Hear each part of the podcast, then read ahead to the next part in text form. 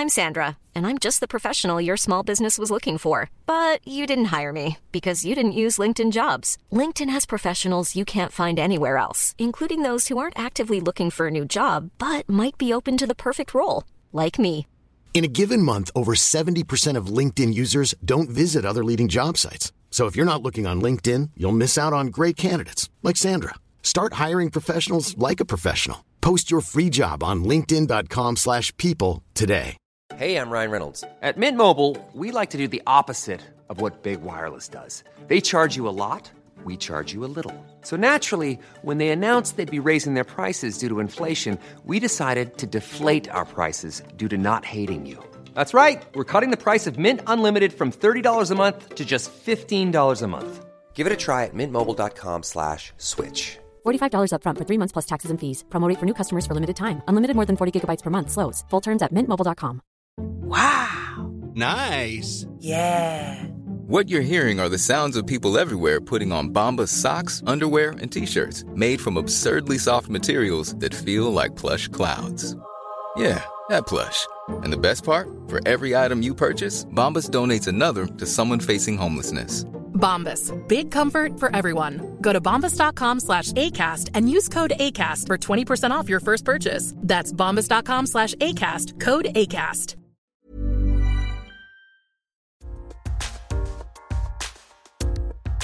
Hi, I'm Dr. Frankie, and welcome to Vision of Health, the podcast where I talk to qualified experts about what being healthy really looks like.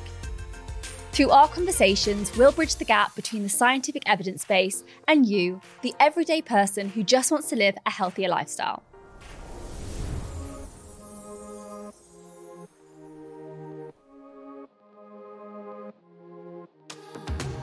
I am very much on a mission to provide evidence based, educational content and practical tips that you can actually implement in your everyday lives.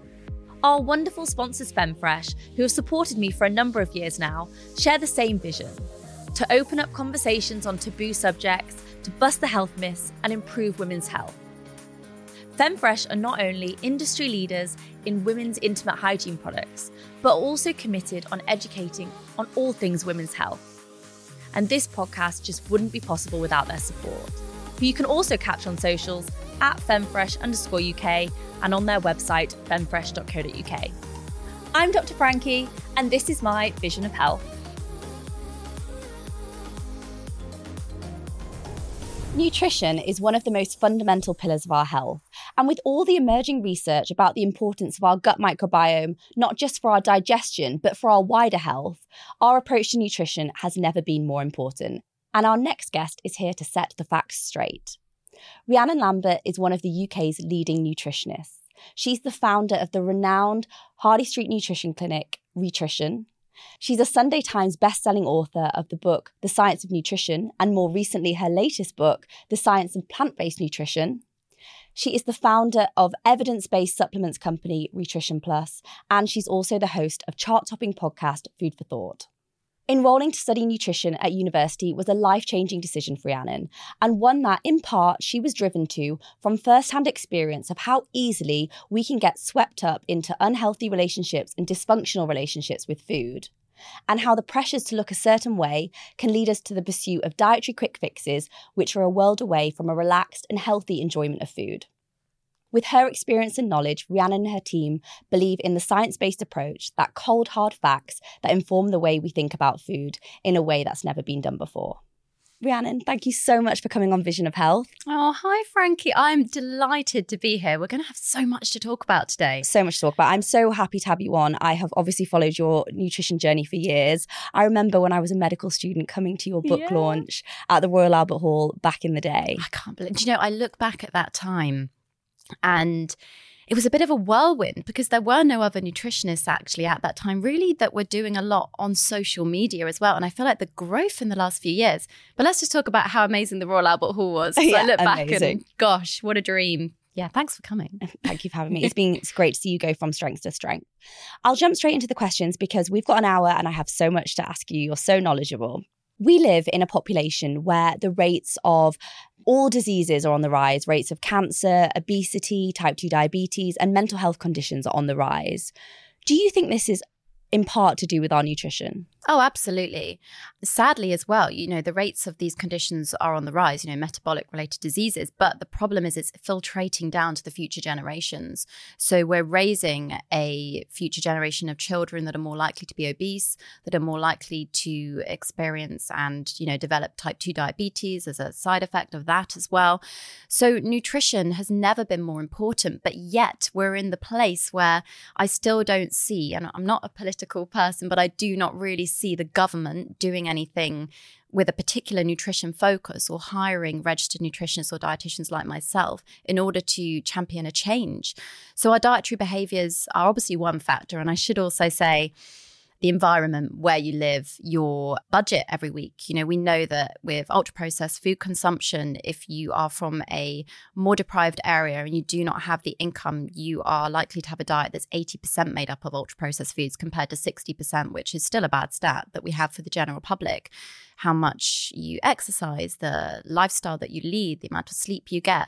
There's various factors, but you cannot deny the impact that diet can have on our health. Yeah, absolutely. And I, you know, I treat cancer patients and all the time I'm offering them these treatments. And I'm like, you can also do these things for yourself. Like they're not going to necessarily cure or prevent, but they are part of a wider management program. And I think, you know, it's great to see. I don't know if it's just my social media echo chamber, but it's great to see more of a focus on nutrition.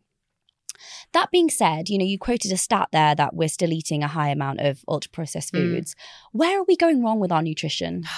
Such a big question, Frankie, because I don't want to demonize food. There is a place for all foods. I think food is fantastic. It should be enjoyed. We should be allowed to make a free choice and a decision in what we consume. But the problem is, the vast majority of our diets have now moved further and further away from cooking from scratch.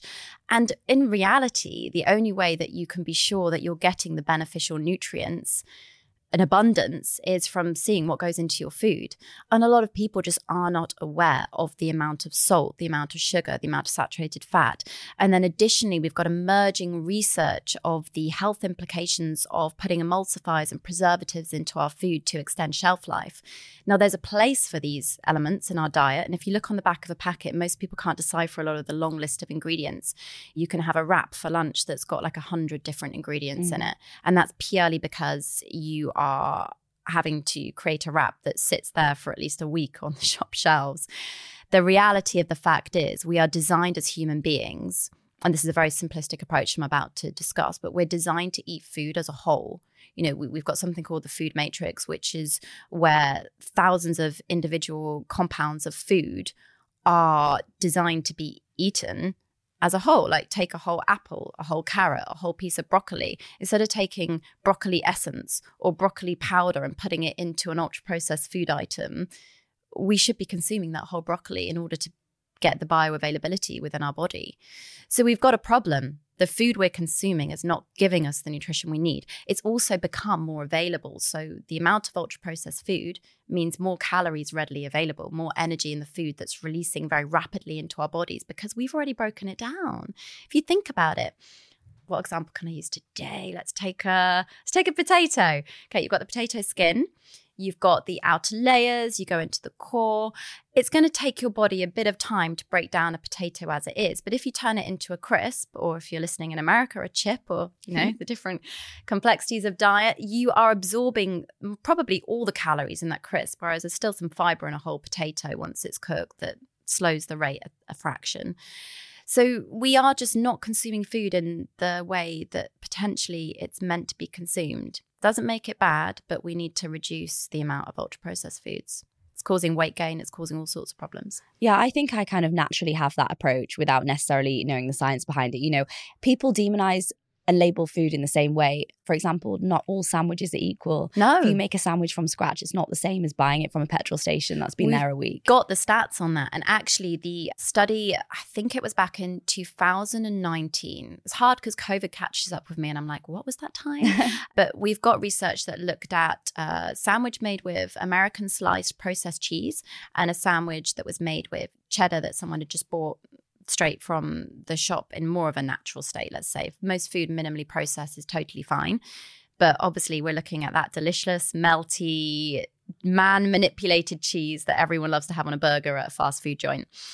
the calories that you absorbed from the sandwich with the, you know, plasticky cheese was like 60% more than the calories you'd absorb from the sandwich that was made from scratch with Mm. homemade bread with a slice of cheese that was on it. So it's got a more detrimental impact on the body than the one that was made with fresher ingredients. We're talking they had the same amount of calories in them, but you got more from the ultra processed food version than the one that was made from scratch. And this is because of those amazing phytonutrients, the food matrix, because of the fiber in the food, the things that we lose when we break everything down and mold it and mash it into something that's ultra processed. So calories aren't equal. No, absolutely not. They're 30% inaccurate on the packets. It's 120 years old, the calculation, when you look at it. I'm not saying they're not important. I do think people should have a rough understanding of their energy intake. I think anybody needs to have something that holds them accountable every day. But you're better off focusing on the quality and quantity of food rather than just using it as a numerical calculation. Calories are very helpful in sports nutrition.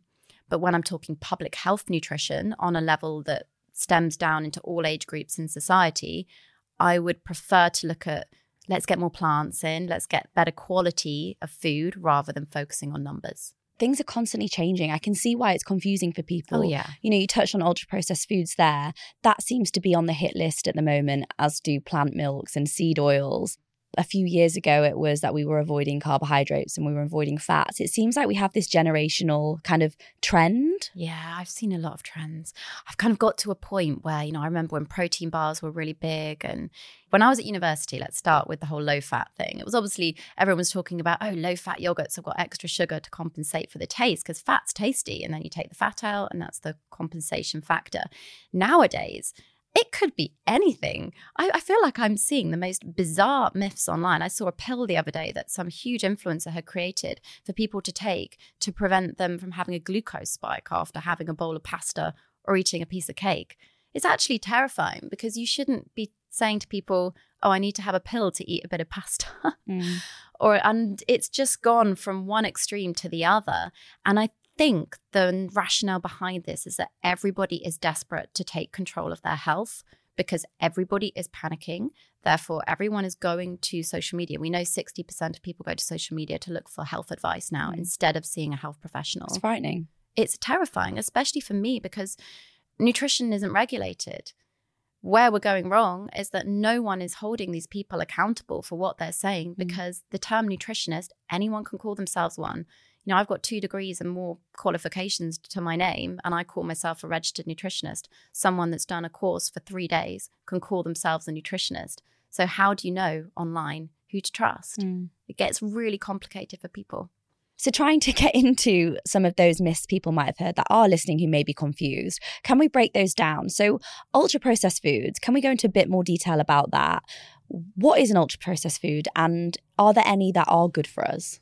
Yeah, no, it's okay. Let's start with a really good analogy of every food is processed in a way because we've put it in a packet or we've picked it from the farm and it's gone to a factory where it's been washed and then it's put in a can. Let's use chickpeas. It's a really nice example, or beans and pulses, lentils in a can. That's minimally processed. And there's a classification called NOVA, which is how we classify different foods. It's it's all right. It could do with a bit of an update, I think, but that's a, an example of a healthy item of processed food. Mhm. And we like to refer to that in the scientific community as minimally processed. Whereas when you look at ultra processed, I'm talking about your delicious biscuits, your cake in a packet on the go, even your your croissants and things. Don't say that. I know, but you know, if you make it fresh at home, that's a different story. But who realistically has time? It doesn't mean these ultra processed foods are really bad to have every now and again, but they definitely shouldn't be part of your everyday diet. And the problem is the healthy ultra processed food items in disguise. So I think we use the example of the sandwiches and the paninis, often things, even in these fast food chains that call themselves salads, whereas actually the amount of dressing and the melted cheese and the extra additives that they've put in it to preserve it to sit there have made it a ultra processed item. So the problem isn't the food items itself, it's the way the food has then been manipulated by us human beings. And the less manipulation in some cases, the better.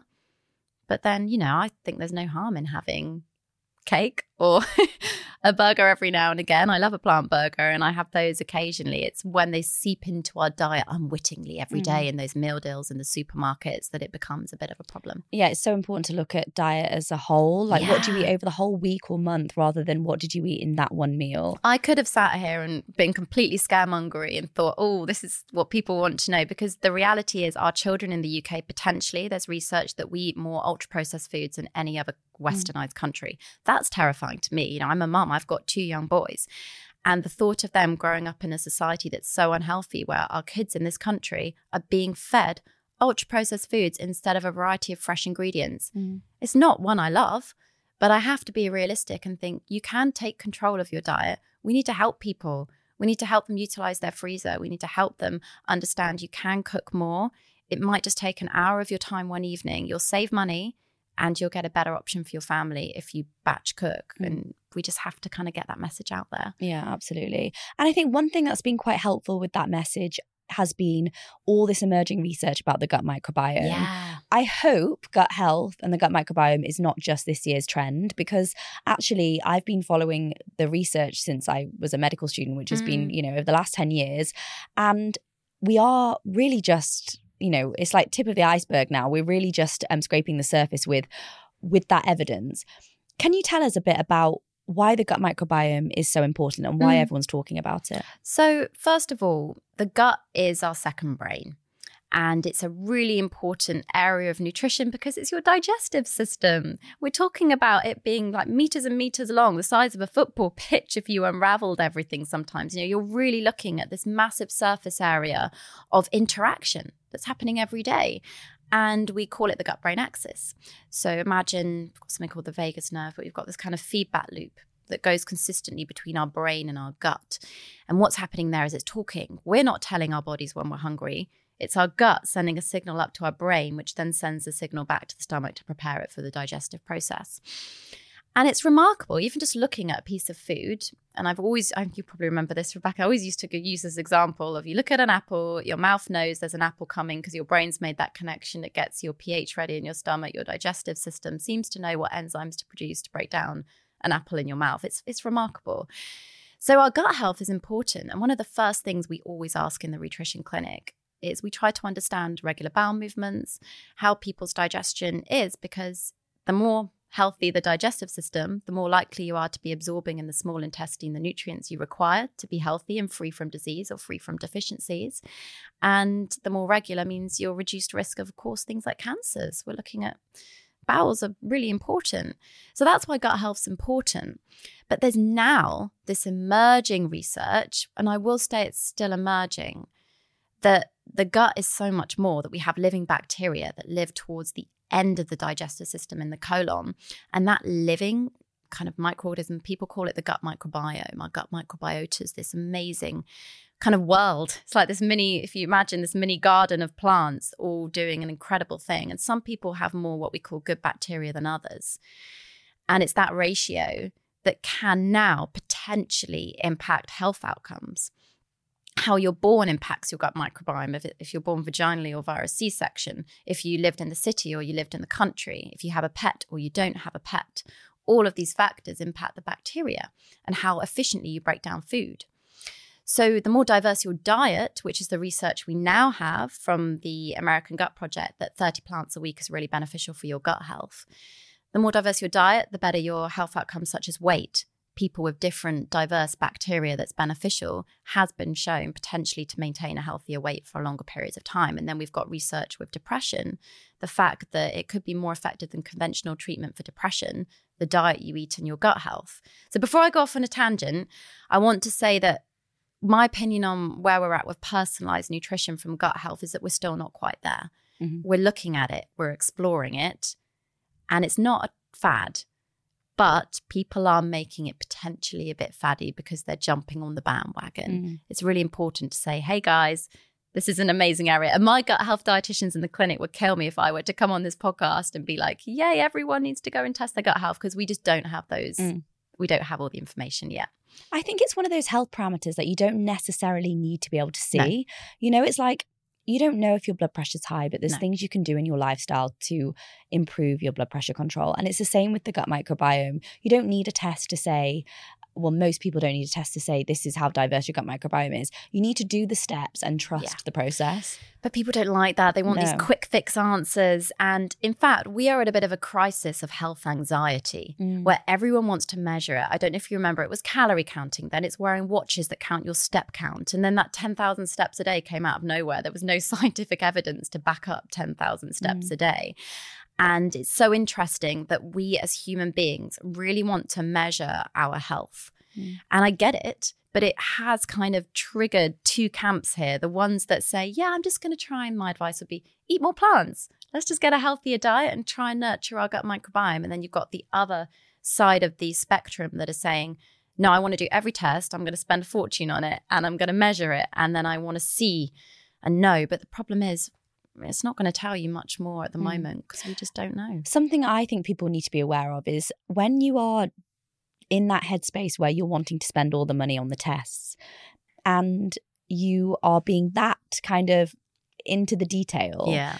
You're not just doing one thing. So then you, I don't know, change one thing about your lifestyle and you think that's the reason, you know, God. this supplement or this thing I've been doing, this exercise has changed my health. When actually, usually when you're in that headspace, you're also making sure you get enough sleep. You're also regularly exercising. You're Oh. also cooking from scratch. And it's really hard to pinpoint what the positive action was. I mean, frankly, there's thousands of biological pathways, as you know, happening Mm. consistently. And how can you possibly just look at one pathway and think it's going to dictate your overall health outcome Mm. when there's so many factors? We should actually, perhaps, instead of creating more stress and health anxiety, be looking at the fact stress itself has a major role on our health. Yeah. We know that stress is linked to chronic health conditions. We know exercise is really beneficial. We know diet's beneficial. We've really just got to simplify it a little bit, but just eat more plants. I can't emphasize, you know, 27% of the population, roughly, I think it went up by a percentage or two recently, get their five a day. but it's hard. How can we get more plants in our diet? Okay, so it doesn't just have to be I'm going to go out and buy a carrot and eat a carrot. It literally is a case of every spice you add to your meal, every herb counts as like a quarter or half of a point. Even dark chocolate, if it's over 75%, counts as a plant point. It's a numerical system now, plant points. It's, oh, how many can I get? But honestly, just add some chili flakes to a meal. Just get cooking with a little bit of dried herbs in your cupboard. Get Mm. those frozen peas out and chuck it in with your omelette. It doesn't have to be a grand gesture. It can be something so, so small. And it is surprisingly easy to get it if you don't eat the same five fruits and the same five vegetables every Mm. week. In clinic, I see the same fruits banana, orange, apple, kiwi, pear. And then I'm like, well, there's so many fruits. We're so lucky in this country to have access to so much Mm. yet people don't utilize it. And we know berries are so beneficial for our brain health. They contain amazing flavonoids, antioxidants, but you can get those that are frozen that'll be cheaper than your fruit bowl, you know, variety that you've got. And then you've got the same vegetables everyone eats every week sweet corn, carrots, peas. I don't like to classify potatoes. Technically, they're a carbohydrate, but people use that as their vegetable count. They Mm. shouldn't really. And then what would you say? Peppers, probably. Uh, push. There's so many vegetables out there, but we're just not doing it. Mm. So just add one more in every week. I'm really on the seed hype. I'm adding seeds and nuts to everything. like a seed seeds, sprinkle. I love that. And also, I predict, and I've been saying this for ages, but I think the next focus of health, and I hope it is, is going to be on omega 3 consumption. Yeah. And it was really interesting when I was writing the book, the Science of Nutrition book, I had to use guidelines in other countries because we have such a vague omega 3 guideline in the UK and just eat your oily fish each week. Most people don't eat oily fish and they Mm. don't like it. Mm. So people are not getting enough omega 3. Mm. We know omega 3 is beneficial for the brain. 60% of our brain is fat. It's comprised many of those DHA fatty acids, which you get from oily fish, nuts, and seeds. So people should also be focusing on that. And that's a plant point, getting Mm. seeds and nuts in. So when we're talking about eating more plants, do we need to be buying organic fruit and veg? Um, if you can, why not? With organic, if you can afford it. But nutritionally speaking, it's marginal in terms of the health benefits that you would be getting vitamins and minerals wise. You don't need to be buying organic. Just wash things thoroughly. There is a slight debate now on consumption of some carbohydrates like oats and the fertilizers used on oats, glyphosate, that people are raising awareness of. And I think organic oats, if you can afford them, again, go for it. But nutritionally speaking, I'm talking, it's so marginal. Mm. Any slight contamination you'd get from a non organic product is not going to impact your overall health because we're just simply not consuming enough of them and it doesn't work that way. Mm. And I saw you actually speak about this on another podcast about how frozen fruit and Yeah. veg is still nutritionally Superior. superior. I would say it's superior in most cases. Frozen veg and fruit. And it caused a bit of controversy. I don't understand why, because it's one of the first things we learn at university. But, and I said this in that podcast, I said it's like if you freeze a body and it's been preserved for thousands and thousands of years. You know, they find like an old mammoth or something Yeah. up in the Arctic, which is amazing. You, you freeze a vegetable once it's plucked, it retains the nutrition compared to the vegetable that's been plucked, traveled a week to get there, then Mhm. it's put in a packet, it's exposed to oxygen, it loses a lot of its nutrition. So you're better off a lot of the time having frozen items anyway. and it's cheaper. way cheaper. People are living in a cost of living crisis. Inflation is insane. And we should not be demonizing the freezer. Most people can't tell me what's in their freezer. I want to see more ready sliced onions if that's what would help you cook in the Mm. morning and your peas from your freezer bag, your berries. You can get cauliflower florets frozen, Mm. spinach blocks. You can get everything now, like chopped garlic and everything. And it saves money because it doesn't go off in the fridge. So Yeah. you just go and get it out the night before and then you can put it in the next day. Okay, so I need to clear out my ice cream drawer. Oh, don't clear out the ice cream drawer though. That can stay as a every now and again. Love my ice cream. We know for many people that often what they're choosing to eat is dictated by how they want their body to look. So we've all been guilty of following a diet where we think if I eat this, I'm going to lose weight, or if I eat this, I'm going to build muscle, or whatever. Is there a link between the foods we eat and actually how we feel? Is there a link between food and mood? Yes. So, scientifically speaking, to answer the food and mood link, we've got data from the SMILES trials, which was full of RCTs. It's, it's brilliant. Sorry, randomized controlled trials, so really high efficacy, uh, really good quality studies that suggest that food is just as important, if not more so, than conventional treatment for depression. We know that serotonin, around like 95% of it, is developed in our gut. So the foods we eat have a knock on effect on those neurotransmitters, which I call them our happy hormones. Serotonin is our happy hormone. And that often is helped via the food we eat. So that pathway of happy hormone and then the conversion to melatonin, which helps with our circadian rhythms and our sleep cycles, is really important. And diet supports that Mm. massively. Food and mood is huge. The more we can support the gut health via the foods we eat, again, plant based diets, everyone. That's why I've written my new book, The Science of Plant Based Nutrition, because plant based diets, I'll get onto that in a minute, isn't about going vegan, it's just adding more plants in. Yeah. And there is a connection with food and mood. But psychology is so intertwined into everything. Mm. And that's always been my passion from day one when I developed the Nutrition Clinic and I wrote my first book, Renourish, in 2017. I did a whole section on, I called it Food Clinic, the chapter in the book, because how we feel about ourselves, our body image, our self esteem. My dissertation at uni, one of my first ones, was on self esteem and the correlation between your diet. And it was really hard to measure, actually. I remember talking to my professor about it, but I was so interested in how we eat and how it impacts our how we carry ourselves, our goals, our, our important things in life. And psychology just is everything because how we grew up, the environment we lived in, whether our parents were discussing food, how you nurture children today impacts their relationship with food, which then impacts how well they eat, which then impacts their mood. And that's down to the biological link just as much as psychological. Yeah. And I think it's this like, I suppose it's a vicious cycle, but also a Mm. positive reinforcement on the other end of the spectrum. When I'm feeling good and I'm I've got high self-esteem and when I'm really prioritizing self-care, I make the time to cook and I make the time to get up five minutes earlier and take my supplements There or actually eat breakfast rather than grabbing on the go. And then you feel better for it. Mm. So it's like you do the positive behavior, you feel better, you're more likely to do the positive behavior. Yeah, behavior enforcement is hard. Behavior change is, is, I'd say, one of the most difficult aspects. especially if you're, you know, for those people who may be suffering low mood, if you're in a deep dark depression, yeah. the thought of cooking a meal I is like very and difficult. also, you don't have to. There's still choices you can make, like I said, on the go that would be all right. But that's why we have psychologists in my clinic. And I think Mm. I've, there weren't really many nutrition focused clinics when I created Rhitrition that had in-house psychologists because Mm. you have to work together sometimes with your psychologist and your dietitian to get the maximum impact.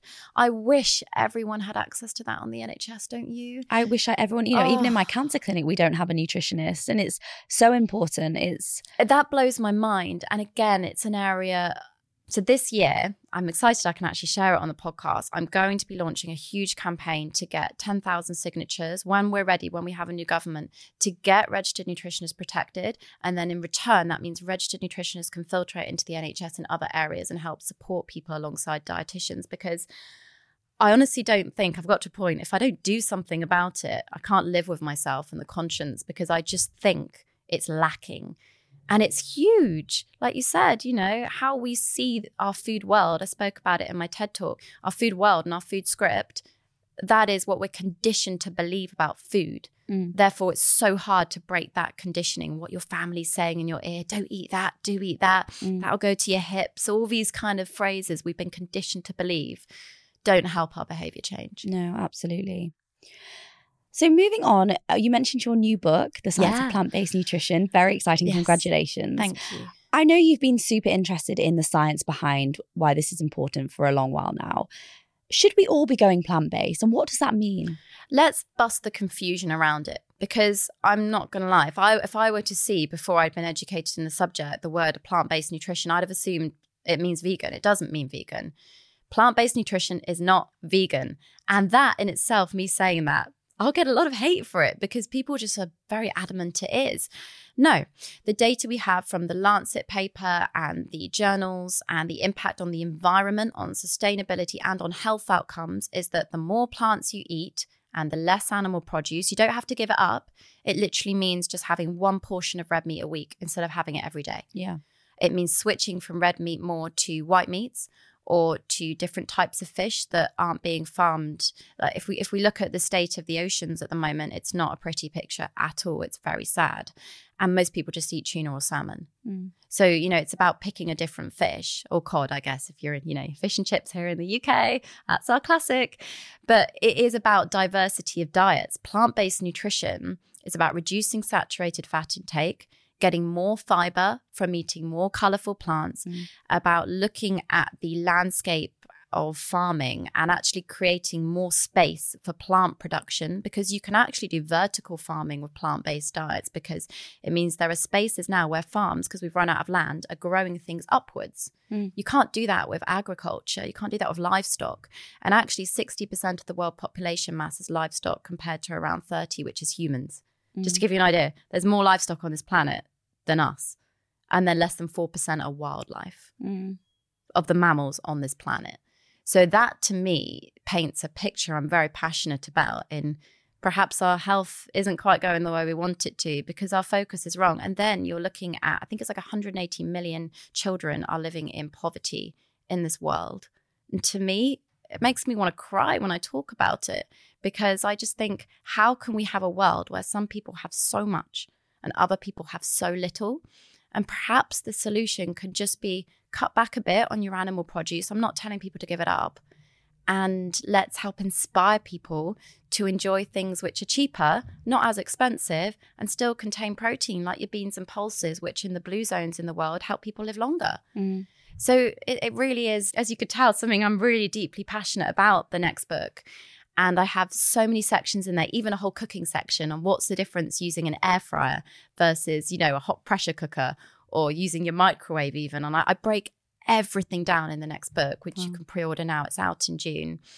And it will help people hopefully Mm. learn more about their health. Yeah. Because I think there's this real kind of ingrained culture that your plate is like not full if there's not a piece of meat on it. It's also a gender thing. Yeah. So I did a load of research for the book on male attitudes towards food and female attitudes toward food, which is really hard to quantify actually when you look at it and you're writing it down. And there is a gender stereotype of, oh, I'm not a man or I'm not, you know, if I'm not eating my meat every day. Yeah. It's really interesting. Yet some of the most popular athletes in the world, I'm not saying everyone needs to go vegan, but Serena Williams is, and she is the greatest female athlete potentially of all time or up there with them.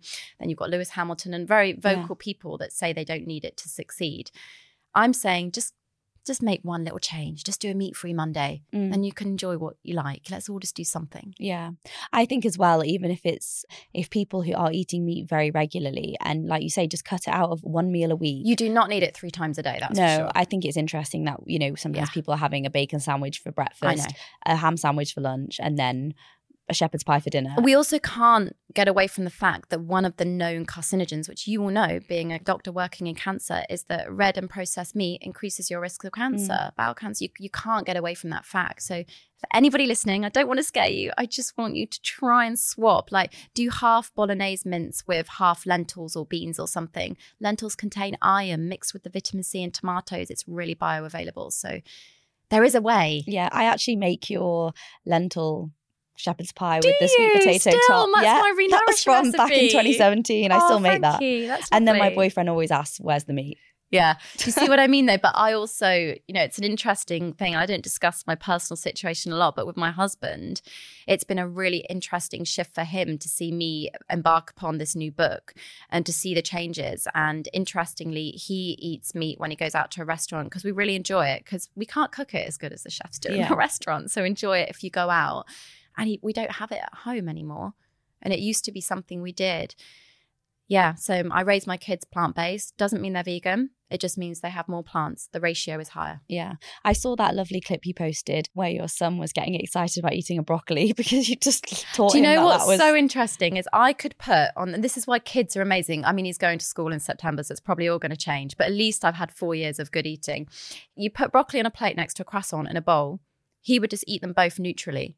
He wouldn't have a preference and think, uh, broccoli. Mm. He eats it whole. He's like, broccoli makes me strong. That's what he says. And then he's got his croissant and he would eat the croissant too. Yeah. But we lose that. We lose that innate human being intuitive eating because society starts to surround us when we go to school and then they start saying, I don't like that because their friends don't like it. And Mm. what can you do? I- I'm ready for that phase of life, but I've done what I can under four. good, good luck.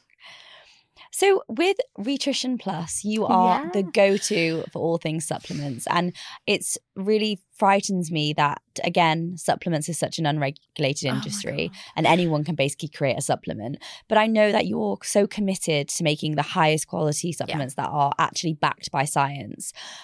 What supplements actually have evidence behind them?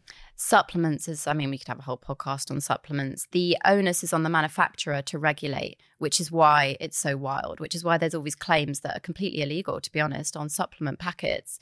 And by the time the Advertising Standards Agency has got hold of the incorrect claim, it doesn't matter because the only the only thing they can say is, oh, you just have to reprint everything. Mm-hmm. So brands try and sell things with these amazing claims.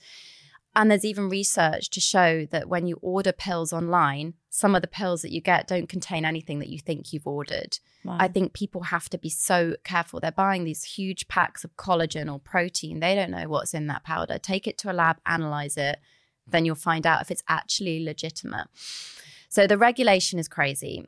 Rhitrition Plus, I actually got the idea in lockdown because my first son was born in 2020 at the peak of the first wave. He needed vitamin D drops. I was amazed. There was no single vitamin D for children that didn't have a sweetener in it or wasn't made with coconut oil or something. So I've made an extra virgin olive oil drop with algae based vitamin D, the highest quality. And that's it. It's just two ingredients in my kids' vitamin D. Mm. Look at other brands. You'd be amazed at what you see them put in, even palm oil. And you just think, how have we got into this state where even our children are being sold vitamins and supplements A, they don't need? Mm. So, what do people need? Most people need vitamin D for sure. We just sadly don't get the weather here in the UK. It's a bit of a depressing oh, state. Oh, it's rainy and miserable outside Oh, today. It's not a good day today. Vitamin D you can get from algae. Most brands use sheep's wool because it's cheaper. I don't think that's very ethical. So I source mine straight from where algae comes from in the British Sea. That's where we get our algae from because it's more sustainable and I don't have a carbon footprint for that. Then pregnancy, if women are going through pregnancy, if they're elderly and need any help, perhaps with calcium or fortification. And the only other supplement I'd say people needed is if they're plant based and they don't eat much animal produce or they're vegan, they need a plant based multi that has B12, especially because you can really only get that from animal sources these days.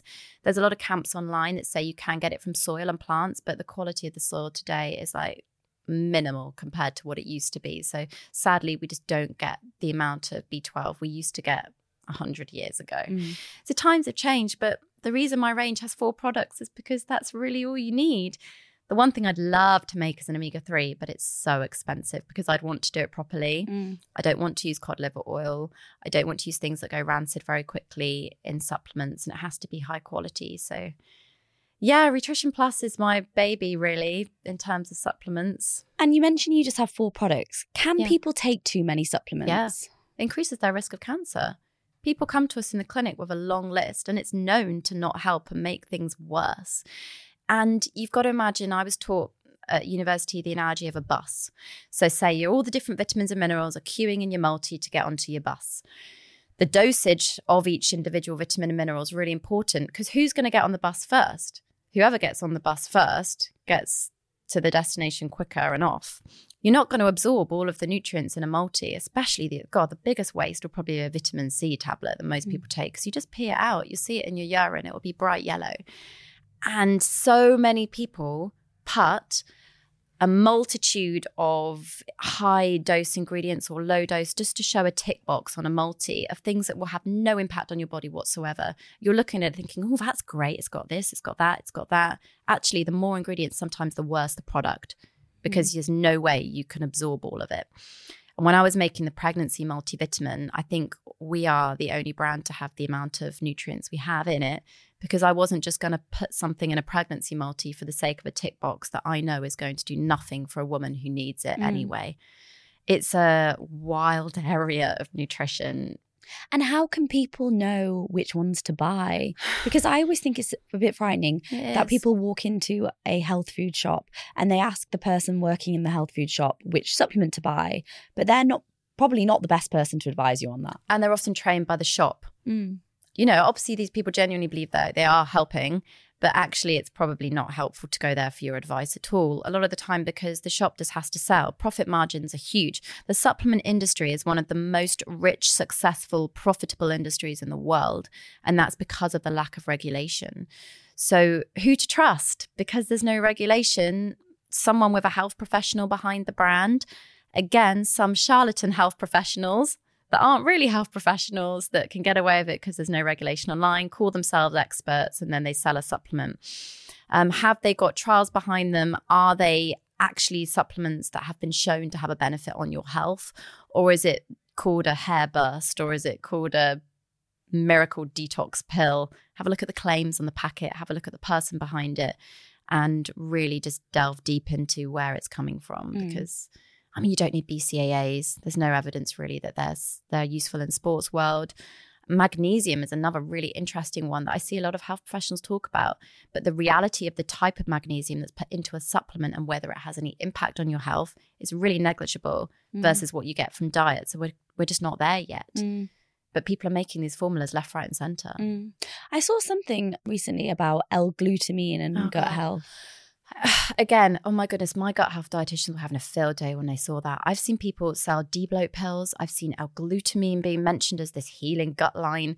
There's just no robust data to Yeah. suggest that it's something everyone should be purchasing. You're way better off focusing on food first. Mm. It's probably awful for my supplement company, Rhitrition Plus, but we're food first because you cannot beat the impact of food on your diet. There's not enough robust research on L-glutamine Yeah. at all for me to say everyone should be going out there and taking it. It's the same with collagen for aging. I think people get really swept up in this. And actually, if we're honest with ourselves, have we really got the fundamentals in place? If No. you're not cooking home meals, if you're not focusing on getting 30 different plants a week, if you're not exercising, if you're not sleeping well, if you're not taking measures to reduce stress, your focus should probably be on that before Well, supplementation. Let's also call supplements ultra processed foods. You Mm. know, green powders, ultra processed foods. There, I saw another dietitian recently post. It's basically freeze dried vegetable powder that you've taken out and you're shoving into a bottle and adding water to it, and you expect it to have the same impact as eating a vegetable.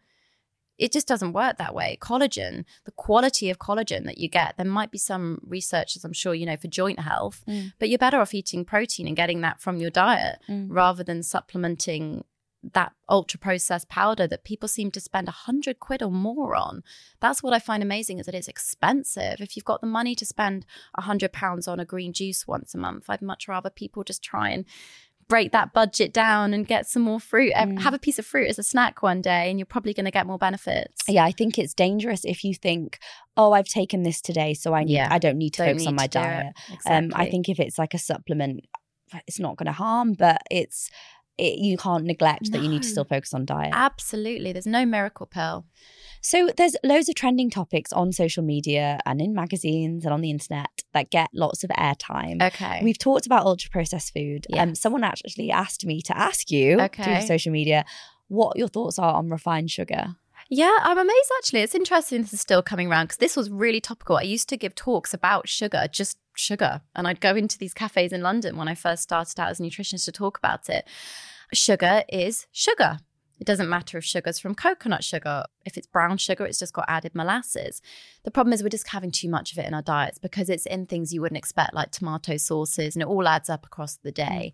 You know, it's just a neutral kind of thing to me. There's no added benefit for having it, but gosh, does it taste good? I mean, you know, look, I think the one benefit is Manuka honey, which is so expensive and it has to be monofloral. So it's all from the one flower with the bees pollinating in the one specific thing rather than a variant, a species of flower and pollen. And there's some antibacterial benefits to having Manuka honey, not in a hot drink because you destroy those benefits, but by itself on a teaspoon. Mm. And that's a form of sugar that might be beneficial, but it's also really bad for the environment to have so much honey. So maybe people should be looking at maple syrup if they're sweetening things and they don't want to be just adding cane sugar. Sugar is sugar. If you're going to eat sugar, enjoy it and savor it and then look forward to your next portion when you have it. And what about sugar from fruit versus sugar that, you know, like a tablespoon of sugar? So a tablespoon of sugar is made up of Oh, no, a tablespoon is probably a large quantity. Well, a teaspoon of sugar. yeah, I mean, looking at it, you cannot compare fruit and white sugar because white sugar is glucose and fructose as a molecule put together to make cane sugar. Fruit is just fructose. Fructose gets metabolized in our liver.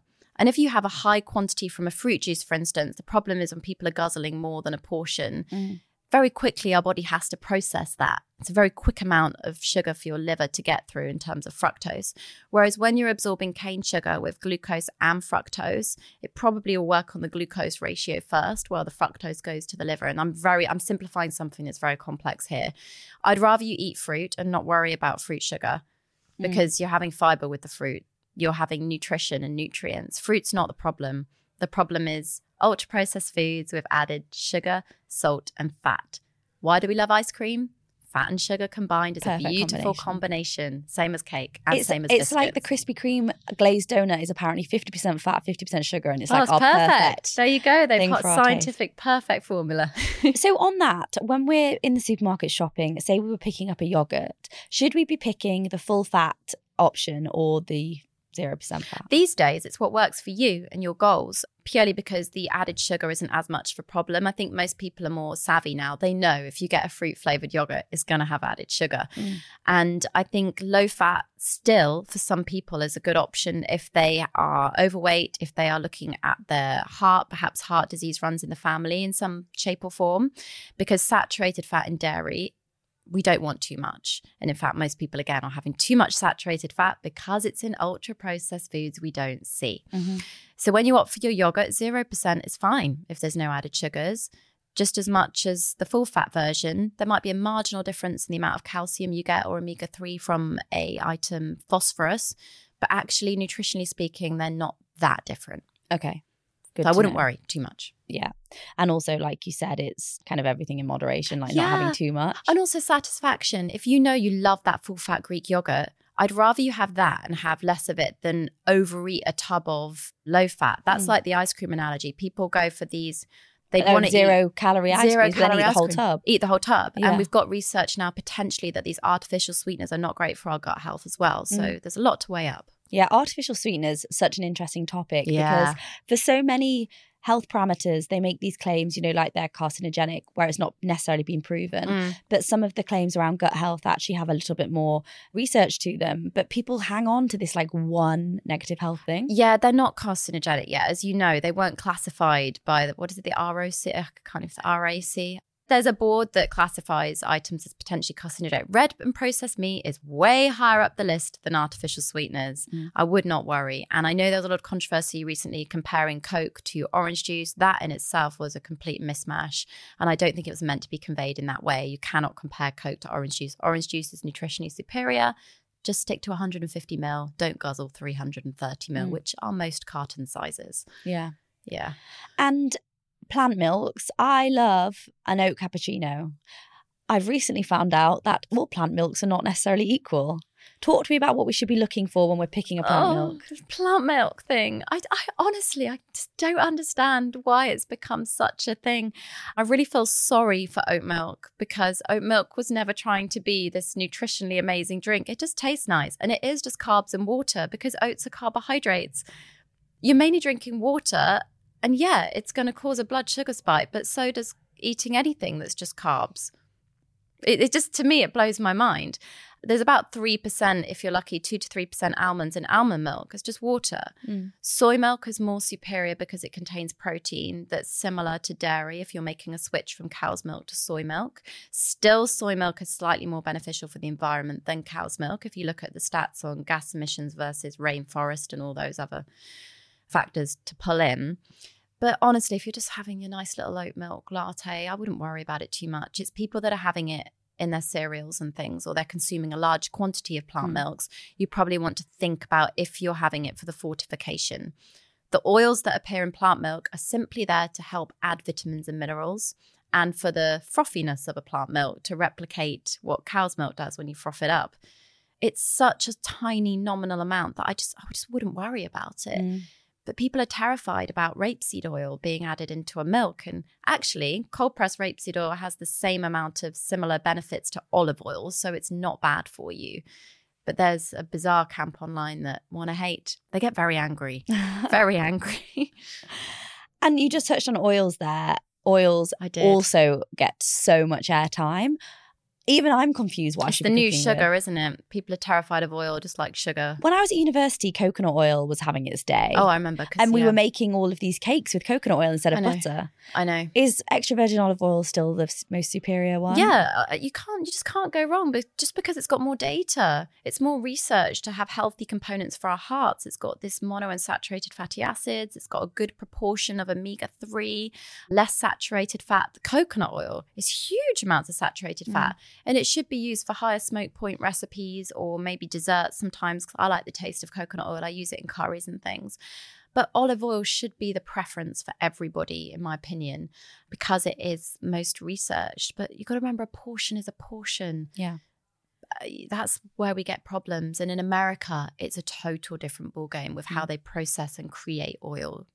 I know we're not saying any food's off limits, but if someone's just doing their weekly shop and they are picking a particular oil and they don't necessarily know it's not the best one, is there any oils you yeah. avoid in that situation? So, olive oil is expensive, but it will last longer if you portion it out. Get a dark glass bottle because we know that exposure to light impacts the antioxidant capacity of olive oil or any benefits. Yeah. Go for glass, not plastic. And I would go for extra virgin olive oil. I get a huge vat of it. It's the one item on my shopping list I will not compromise on with cost. Mm. It's not worth going for the other options if you're able to get that and make a switch every now and again. Just kind of avoid using a lot of vegetable oil in cooking because it's often a mix of multiple oils. Okay. But oil is no denying oil is expensive these days and you've got to ration it out. Thank you for that. So you'll know from my social media, I'm often advocating for women's health. Yeah. Should yeah. women be eating differently to men? Yeah, absolutely. I mean, we've got estrogen receptors in our gut lining, which is why we bloat around that time of month. Our digestion slows down or speeds up. As you know, we'll get more constipated around certain times of the month. Some women experience severe digestive discomfort through the menopause. Women also lose a lot of iron around that time of month. We should be 100% research more, as you know. I mean, you're the expert here on that. You know perfectly well that we just don't have enough data versus men in the world of the scientific community. We need to be thinking about conception. We should be told from a young age that we need to focus on folate and dark leafy greens in our diet because the advice we have is to give a synthetic form of folic acid three months prior to conception. Most people don't know they're pregnant when they find out they're pregnant and they haven't been taking folic acid. Mm. And that can impact the health of your baby. And 90% of pregnancies that were researched recently in multiple countries, including Norway, from recollection, women who were pregnant were not meeting the nutritional demands they were meant to be meeting, which is why they should be supplementing. So, our bone health, when we stop creating as much estrogen because of the menopause, our bones are at risk. I think women deserve a big look in when it comes to the building blocks of our hormones, our fats, our protein. We're told to restrict, restrict, restrict mm. for image our whole life. It's how you look It's not. Just eat a bit of a smaller portion compared Yeah. to a man. And it's not. We should be focusing on Mm. our nutrients. Why should we not be as strong? Why should we not be focusing on our muscle mass like men do? There's a huge problem and it's systemic when it comes to image, women, and diet. That's something I feel we could talk for a whole I hour know, about. Maybe in a future season we'll have to do a whole episode Yeah. on that. So we're coming to the end of our conversation. I feel like we could talk for hours. For someone listening today, some of those might feel quite overwhelming and Oh, lots yeah. of things to change. What are some takeaway tips that people can implement into their diet today that are going to make a positive difference? I don't want people to be overwhelmed, but sadly, I can't control the narrative online at the moment with nutrition. And as we know, bad news seems to travel faster. There's data on that than good news. it's the way of the world. But what I can say to all of your listeners is invest in your health. Think long term. Try and think do I want to be strong when I'm 80 or do I want to be reliant on other people? So, the nutrition that you focus today, and that can simply be add one more item to your shopping list that you wouldn't normally buy, add a parsnip one weekend instead of a carrot or get both. You know, just mix it up a little bit and really think about who you trust to give nutrition information. If someone's trying to sell you a product or they sound too good to be true or what they're saying is so out there and they're saying it with such conviction, often it's not right. You don't get nutrition professionals saying it's one size fits all. Mm. Some people have to eat meat to be healthy, others don't. You can't get around the fact everyone's got different ethnicities, backgrounds, cultures, religious beliefs. You are all truly unique and yeah, that, that- I guess I guess that's what I have to say. I should be saying pre-order my book for June, but I think the best information is the information that you have control over today, which is to improve your health little by little every day. Absolutely. And I have a little tradition on this podcast where I ask every guest, what is your vision of health? What does health look like to you? If you'd asked me that question pre kids, it would have been a different answer. But now I've got my children. I look at health as happiness and I look at health as being able to just do what I want to do every single day without being in discomfort. So to me, health is happy aging, which is a complete different outlook that I would have had. You know, I've got to be around for my my little ones. I want to be there. I don't want them to have to worry about me as I age. I want them to still think, "Oh, mum's strong," you know. Ah, that's that would be my vision of health: being happy and just able to do what I want to do. Love that. Yeah. I love how everyone's answer on this season has been completely Yeah. different, and I love that one. Thank you so much. If people want to hear more from you, where can they find you? Well, these days it's all online, isn't it? The Rhitrition Clinic's remote as well. If you want to book in with one of the clinicians, uh, just any Rhitrition social media platform. The books are in all the shops. Amazon, you can pre order the next book, The Science of Plant Based Nutrition, which is great for myth busting. And I cover plant milks and oils and things in there as well to break it down for you. And then, yeah, Rhitrition Plus is where you can go to get your vitamin D because everyone should be taking it around the year for some. Yeah, drop me an email or a message. Thank you so much for your time. Thanks, Frankie. Thank you so much for listening to Vision of Health. I hope you take away some realistic and practical health advice that you can actually incorporate in your busy lives to become the healthiest version of yourself.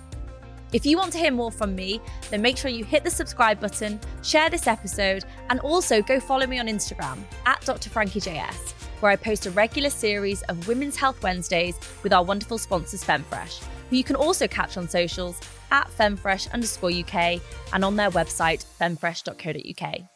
I'll see you next time.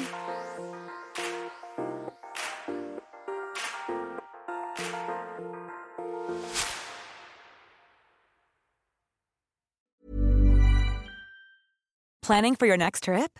Elevate your travel style with Quince. Quince has all the jet setting essentials you'll want for your next getaway, like European linen, premium luggage options, buttery soft Italian leather bags, and so much more. And is all priced at 50 to 80% less than similar brands. Plus, Quince only works with factories that use safe and ethical manufacturing practices. Pack your bags with high-quality essentials you'll be wearing for vacations to come with Quince. Go to quince.com/pack for free shipping and 365-day returns.